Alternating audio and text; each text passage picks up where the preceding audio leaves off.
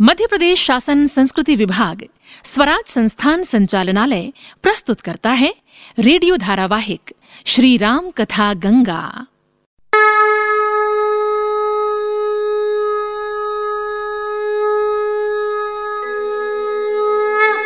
श्री राम कथा गंगा।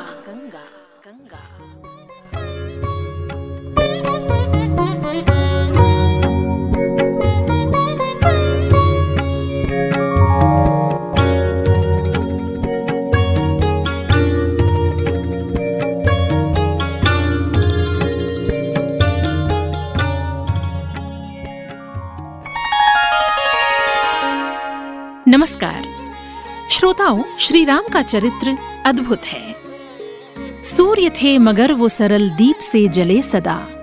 ताप में तपे स्वयं ही स्वर्ण से गले सदा। राम ऐसा पथ है जिस पे राम ही चले सदा। यही कारण है कि भारत की जन चेतना में राम सदा जागृत हैं। कभी कभी लगता है कि राम कथा वाल्मीकि की लेखनी से नहीं, किसी अक्षय पात्र से बही होगी। तभी तो श्री राम कथा गंगा सदियों से सतत प्रवाहित है, जिसके तट पर मानव समाज हर बार उसी आस्था से पहुँचता है, डुबकी लगाता है और निर्मल हो जाता है। राम नाम एक सेतु है, जिसने मनुष्यों के हृदय को जोड़ने का काम किया है।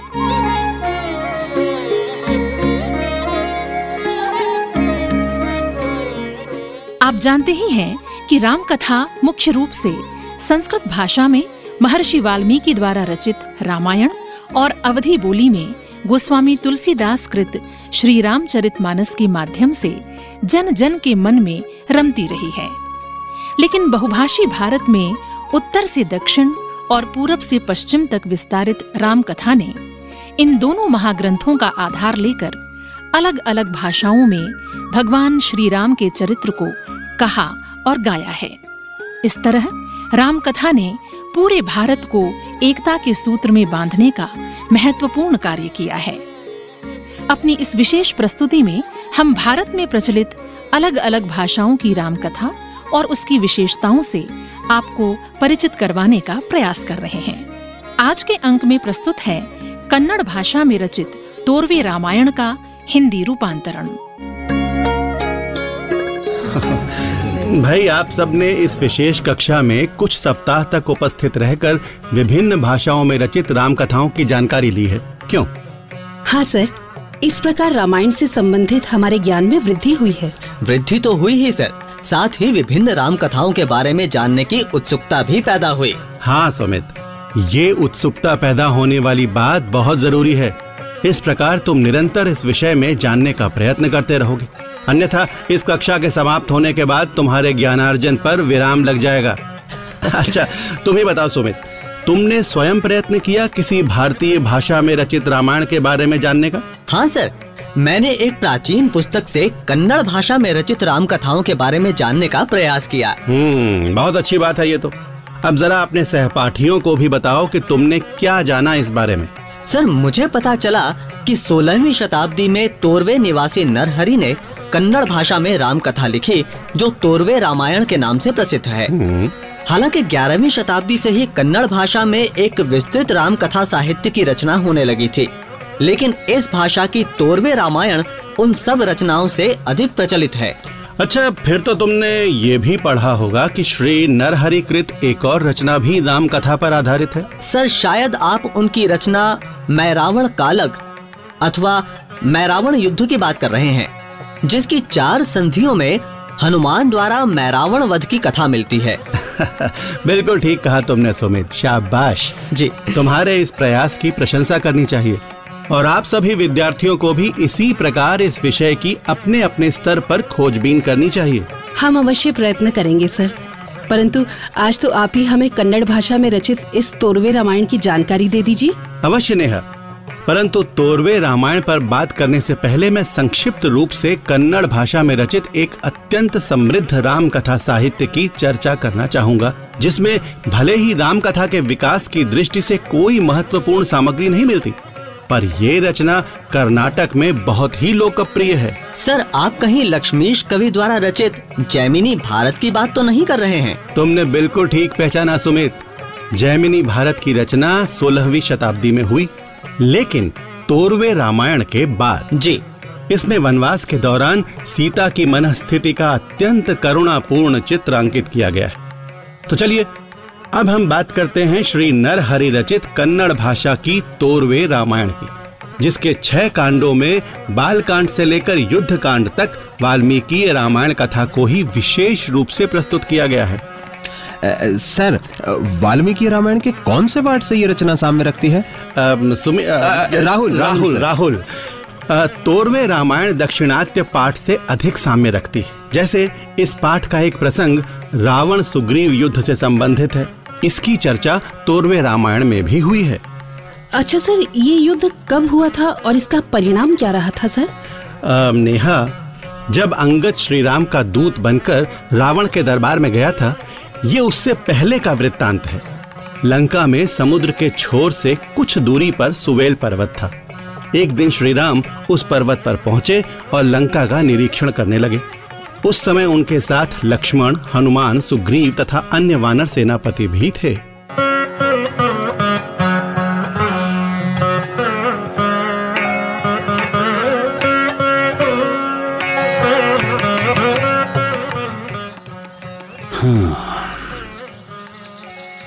आपने जो सुझाव दिया था हनुमान जी वो तो बहुत उपयोगी रहा। यहाँ सुवेल पर्वत से हम लंका के समस्त भाग का निरीक्षण कर सकते हैं। हाँ प्रभु आकाश मार्ग से विचरण करते हुए मैंने इस पर्वत को देखा था और इस स्थल को लंका के निरीक्षण के लिए उत्तम जाना था। उधर देखिए हनुमान जी रावण अपने सभासदों के साथ मंत्रणा कर रहा है। हाँ प्रभु ये लंका का गोपुर स्थान है। तो ये है पापी रावण। मैं इसे जीवित नहीं छोड़ूँगा। धैर्य धारण कीजिए महाराज सुग्रीव। नहीं प्रभु सीता मैया का हरण करने वाला एक क्षण भी और जीवित रहे ये मैं सहन नहीं कर सकता। जय श्री राम। जय श्री राम। भ्राताश्री महाराज सुग्रीव तो इस पर्वत से कूद पड़े।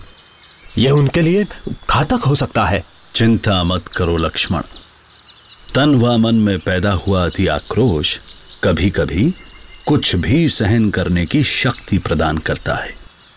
तुम देखना सुग्रीव रावण तक सुरक्षित रूप से पहुँच जाएँगे।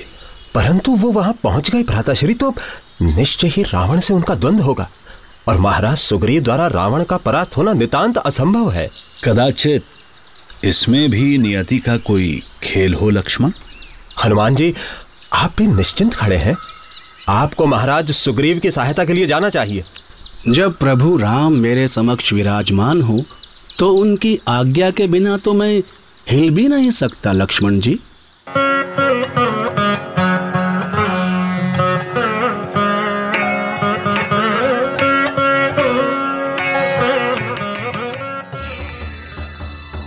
जय श्री राम सावधान रावण। रावण का मुकुट छीनकर उसे धरती पर पटकने वाले दृष्ट वानर तो कौन है जिसे अपने प्राण प्रिय नहीं है? मुझे पहचाना रावण। मैं श्री राम का सेवक सुग्रीव हूँ। ओह बाली का भाई सुग्रीव जिसने तेरे भाई का छल से वध किया तू उसी का सेवक बना फिरता है। पर तू और करता भी क्या? अपने भाई के वध के लिए तूने ही तो राम को प्रेरित किया था ताकि तुझे किशकिंधा का राज्य मिल सके। अनर्गल बातें करके समय को ना गवा रावण। हिम्मत है तो द्वंद कर मुझसे। मैं तुझे बताता हूँ छल किसने किया? श्री राम ने या तूने? तो नहीं अपने प्राण बचा वानर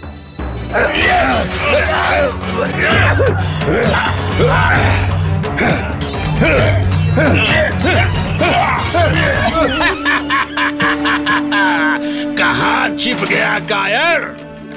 जब तुझसे सुग्रीव का बल ही सहन नहीं हुआ तो श्री राम से क्या युद्ध करेगा तू? सामने आ रावण, नहीं आता तो फिर चूहे की तरह दुबका रहे किसी बिल में। प्रभु श्री राम भी सुहेल पर्वत से ये दृश्य अवश्य देख रहे होंगे। मैं जाता हूँ रावण परंतु तू ये मत सोच कि तू आज बच गया तो सदा ही बचा रहेगा। तेरा अंत शीघ्र होगा। जय श्री राम। चला गया वो। महाराज हम सब अचंभित हैं। आप सुग्रीव से परास्त हो गए। और हमने ये भी देखा कि आप सुग्रीव पर प्रहार नहीं कर रहे थे। हाँ सभासदो, मैं उस पर प्रहार नहीं कर पा रहा था, क्योंकि सुग्रीव मेरे परम मित्र बाली का छोटा भाई है। बाली इस पर बहुत स्नेह रखता था। मैं जब भी इस पर प्रहार करना चाहता बाली का स्नेहशील चेहरा मेरी आँखों के आगे घूम जाता। मुझे लगा कि सुग्रीव पर प्रहार करके मुझे बाली के प्रति अपनी मित्रता को कलंकित नहीं करना चाहिए। परंतु महाराज, आपने सुग्रीव से छिप जाने जैसा कायरतापूर्ण कार्य किया क्यों? आप पर प्रहार करते करते सुग्रीव स्वयं ही निढाल हो जाता। आपने अनुभव नहीं किया? मेरे प्रति आक्रोश के कारण सुग्रीव में इतना बल संचारित होने लगा था कि वो मेरा वध कर सकता था। अब आप ही बताइए, सुग्रीव के हाथों मृत्यु प्राप्त करके रावण का क्या नाम होता? अगर मुझे युद्ध में मरना ही है तो फिर राम के हाथों क्यों ना मरूं?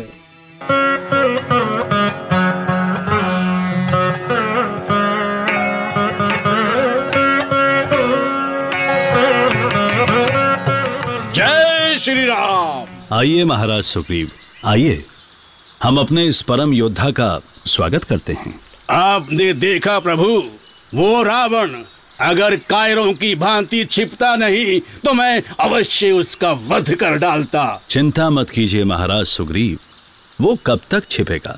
परंतु आपके साहस से एक बात तो सिद्ध हो गई। आप जैसे वीरों के साथ होने से राम अवश्य विजयी होगा। अवश्य।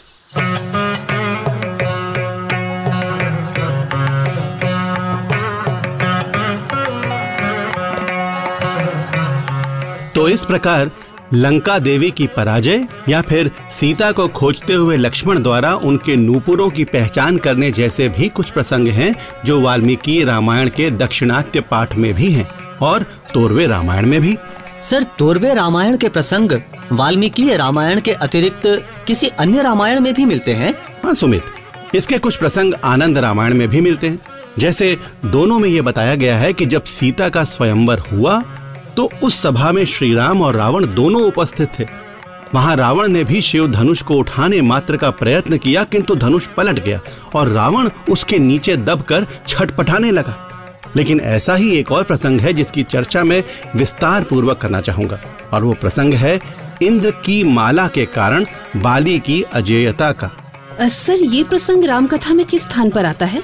नेहा जब श्री राम और लक्ष्मण सीता की खोज में वन वन भटक रहे होते हैं तो उन्हें बाली द्वारा किशकिंधा से निष्कासित सुग्रीव मिलते हैं। तब श्री राम उन्हें उनका राज्य दिलाने का प्रण करते हैं।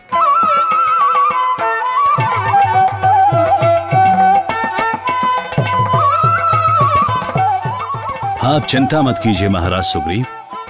मैं किशकिंधा राज्य आपको वापस दिलाने का प्रण करता हूँ। इसका अर्थ तो ये हुआ कि आपको मेरे भाई बाली का वध करना होगा। हाँ तो मैं इसके लिए भी तैयार हूँ। नहीं श्री राम बाली का वध वही कर सकता है जो ताल के सात वृक्षों को काटेगा। ताल के सात वृक्ष? कहाँ पर हैं वो? यहाँ से कुछ ही दूरी पर स्थित हैं। परंतु बाली के वध के साथ उन वृक्षों का क्या संबंध? मैं बताता हूँ आपको। एक बार बाली ने एक गुफा में ताल वृक्ष के कुछ अमूल्य फल सुरक्षित रखे थे। उनका सेवन विभिन्न उद्देश्यों की पूर्ति के लिए किया जा सकता था।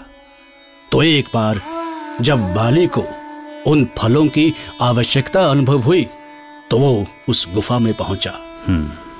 वहाँ उसने देखा कि उनमें से सात फल नहीं हैं?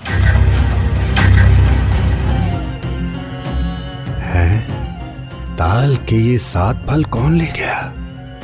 अवश्य उसे पता नहीं होगा कि ये फल बाली ने यहाँ रखे हैं। अन्यथा वो ऐसा दुस्साहस नहीं करता। हम्म, ये ये सर्प यहाँ क्या कर रहा है? अवश्य इस विशाल सर्प ने ही ये सात फल निकल लिए होंगे। बाली मैं जानता था कि ये फल तुम्हारे हैं परंतु मैं क्या करता? मैं भूख से व्याकुल था। क्या? तूने जानते हुए भी ये दुस्साहस किया? मैं तुझे शाप देता हूँ कि इन्हीं फलों के साथ ताल वृक्ष तेरी देह पर उगाएँगे, जो तुझे सदा ही निश्चेष्ट और निश्चल बनाए रखेंगे। तूने मुझ निर्दोष को शाप दिया है, बाली।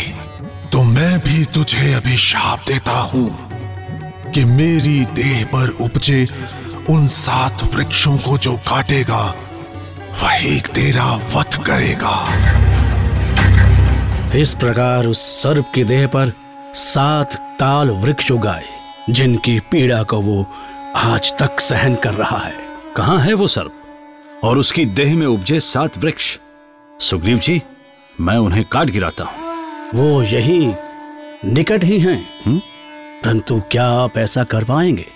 क्योंकि देह से वृक्ष उखड़ने की पीड़ा के कारण वो सर्प क्रोध में आकर आक्रमण भी कर सकता है। सुग्रीव जी मैं उन सात वृक्षों को अपने एक ही बाण से भेद कर गिरा डालूँगा। आप ले चलिए उनके निकट।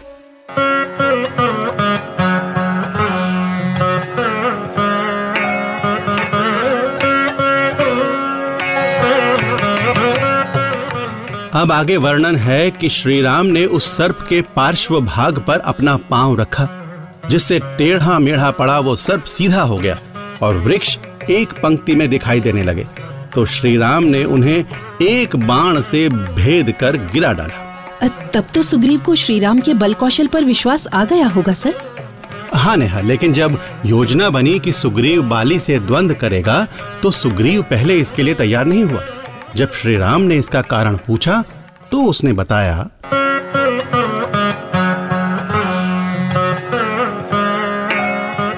प्रभु एक बार ऋषि कश्यप ने कठोर तप करने के फलस्वरूप भगवान शिव से एक चमत्कारी माला प्राप्त की थी जिसे बाद में उन्होंने अपने पुत्र इंद्र को दे दिया। और फिर एक ऐसा अवसर भी आया जब इंद्र ने वो माला अपने मित्र बाली को प्रदान कर दी। अब उस माला को बाली सदा पहने रहता है। जब तक वो माला उसके गले में है मैं उसे परास्त नहीं कर सकता। क्यों सुग्रीव जी? ऐसी क्या विशेषता है उस माला में? प्रभु उसे देखते ही बाली पर वार करने वाला बलहीन हो जाएगा। जब मेरा बल ही नहीं रहेगा तो फिर मैं कैसे द्वंद करूँगा बाली के साथ? आप चिंता ना करें। वो सर्प जिसे हमने शाप मुक्त किया है वो हमारा कृतज्ञ हो चुका है। उसे आदेश देंगे कि वो रात्रि के समय चुपके से जाए और बाली के गले से वो माला उतार लाए।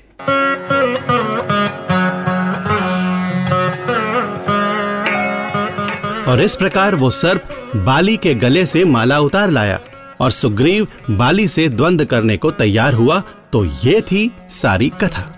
तो सर, ऐसे प्रसंग आनंद रामायण में भी हैं और तोरवे रामायण में भी? हाँ नेहा, लेकिन तोरवे रामायण में कुछ प्रसंग ऐसे भी हैं जो तोरवे और आनंद रामायण के अतिरिक्त अन्य राम कथाओं में भी पाए जाते हैं। जैसे सीता स्वयंवर में पराजित राजाओं ने बाद में मिलकर श्री राम पर आक्रमण कर दिया था और श्री राम ने अपने भाइयों की सहायता से उन्हें परास्त कर दिया था। ऐसा ही एक और प्रसंग है जब भरत सहित कई अयोध्या जन चित्रकूट पहुँचते हैं और श्री राम से वनवास छोड़कर अयोध्या लौट आने की विनय करते हैं। तब कैकई भी उनके साथ गई थी और उस समय तक उसे अपनी करनी का पश्चाताप होने लगा था।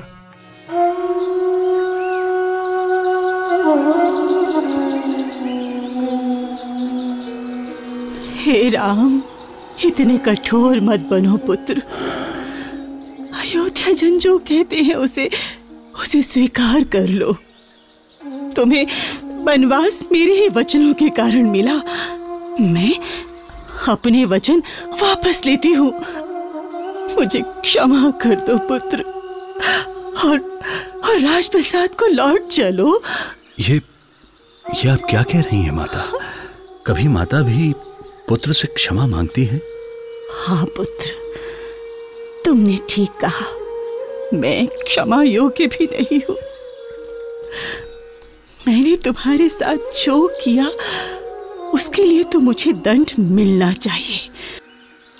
जो वनवास मैंने तुम्हारे लिए चाहा था, वो अब मुझे बिताना चाहिए। इसलिए तुम अयोध्या लौट जाओ, पुत्र। मैं चौदह वर्ष तक वन में रहूँगी। माता वनवास की आज्ञा मुझे पिताश्री ने दी थी।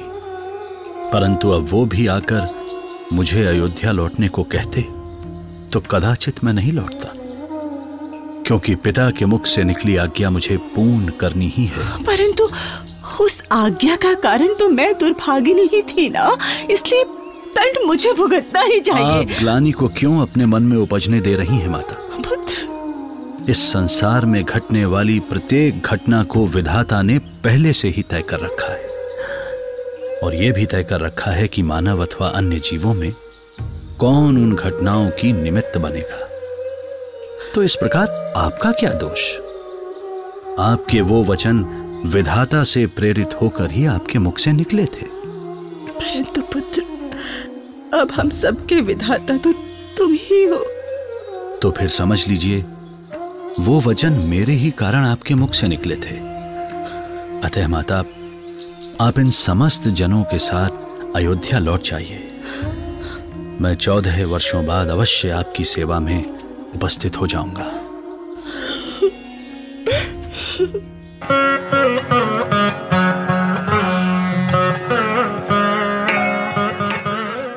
इस प्रकार श्री राम के वचनों से कैकई को कुछ सांत्वना मिली। और वो हर पल श्री राम का स्मरण करते हुए चौदह वर्षों तक उनकी प्रतीक्षा करती रही। तो इस घटना का बड़ा मार्मिक वर्णन हुआ है नरहरिकृत तोरवे रामायण में। इस रामायण का गहन अध्ययन करने से अनुभव होता है कि नरहरि जी आनंद रामायण के वृत्तांतों से अच्छी तरह परिचित थे। परंतु फिर भी उनकी रचना में ऐसी बहुत सी सामग्री मिलती है जो न तो वाल्मीकि रामायण में विद्यमान है और न ही आनंद रामायण में। अब जैसे राम कथा में जटायु का प्रसंग है इसके बारे में तो आप सब जानते ही है ना? हाँ सर। जब रावण सीता को बलपूर्वक उठा ले जा रहा था तो पक्षीराज जटायु ने उससे युद्ध करके उसे परास्त करना चाहा ताकि वो सीता को मुक्त करवा सके। हाँ नेहा। यही प्रसंग सभी राम कथाओं में वर्णित है किंतु तोरवे रामायण तथा कुछ और राम कथाओं में इसे कुछ भिन्न प्रकार से प्रस्तुत किया गया है। उसके अनुसार, रावण और जटायु में सात दिन तक युद्ध होता रहा, किंतु कोई एक दूसरे को परास्त नहीं कर पा रहा था। तब रावण ने एक निर्णायक प्रस्ताव रखा।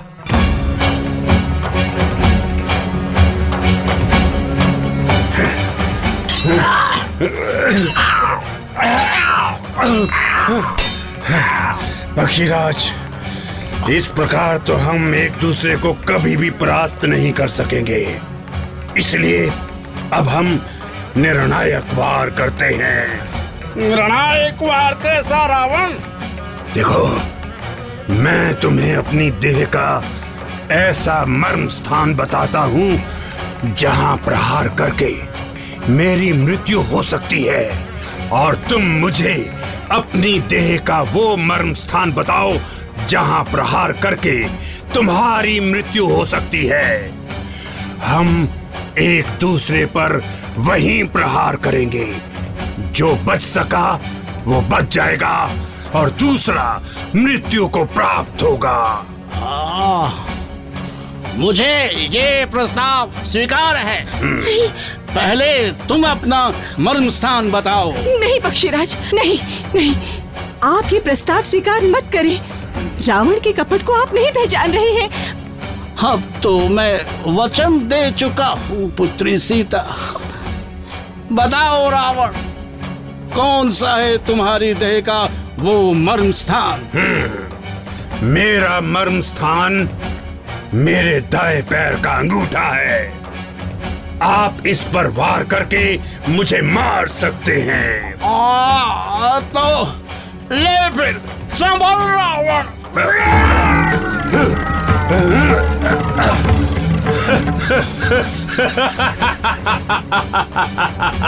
जटायु तू मेरा कुछ नहीं बिगाड़ सका। अब तू मुझे अपना मर्म स्थान बता। पक्षीराज मैं आपको पुनः सावधान करती हूँ। आप रावण को इसका भेद ना दीजिए। इस धूत कपटी ने आपसे झूठ बोला है। इसका मर्म स्थान इसके पैर का अंगूठा नहीं था। इसने भले ही झूठ कहा हो पुत्री? परंतु मैं तो सत्य कहने को बाधित हूँ। तो फिर बता मैं तेरी देह के किस भाग पर प्रहार करूँ जिससे तेरे प्राण छूट जाए? और रावण मेरी देह का वो मर्म स्थान है मेरे पंखों का अग्रभाग। तो फिर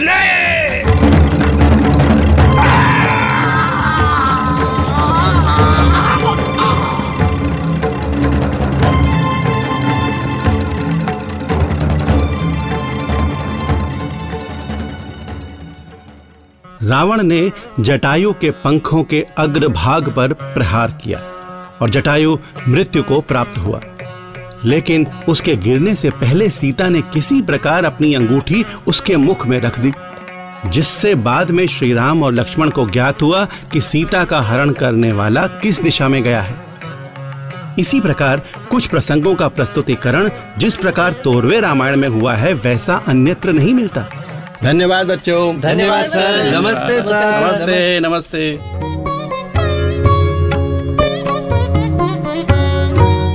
अभी आप सुन रहे थे मध्य प्रदेश शासन संस्कृति विभाग स्वराज संस्थान संचालनालय की प्रस्तुति रेडियो धारावाहिक श्री राम कथा गंगा। आज की कड़ी कन्नड़ भाषा में रचित तोरवे रामायण पर केंद्रित थी। अब हमें अनुमति दें नमस्कार।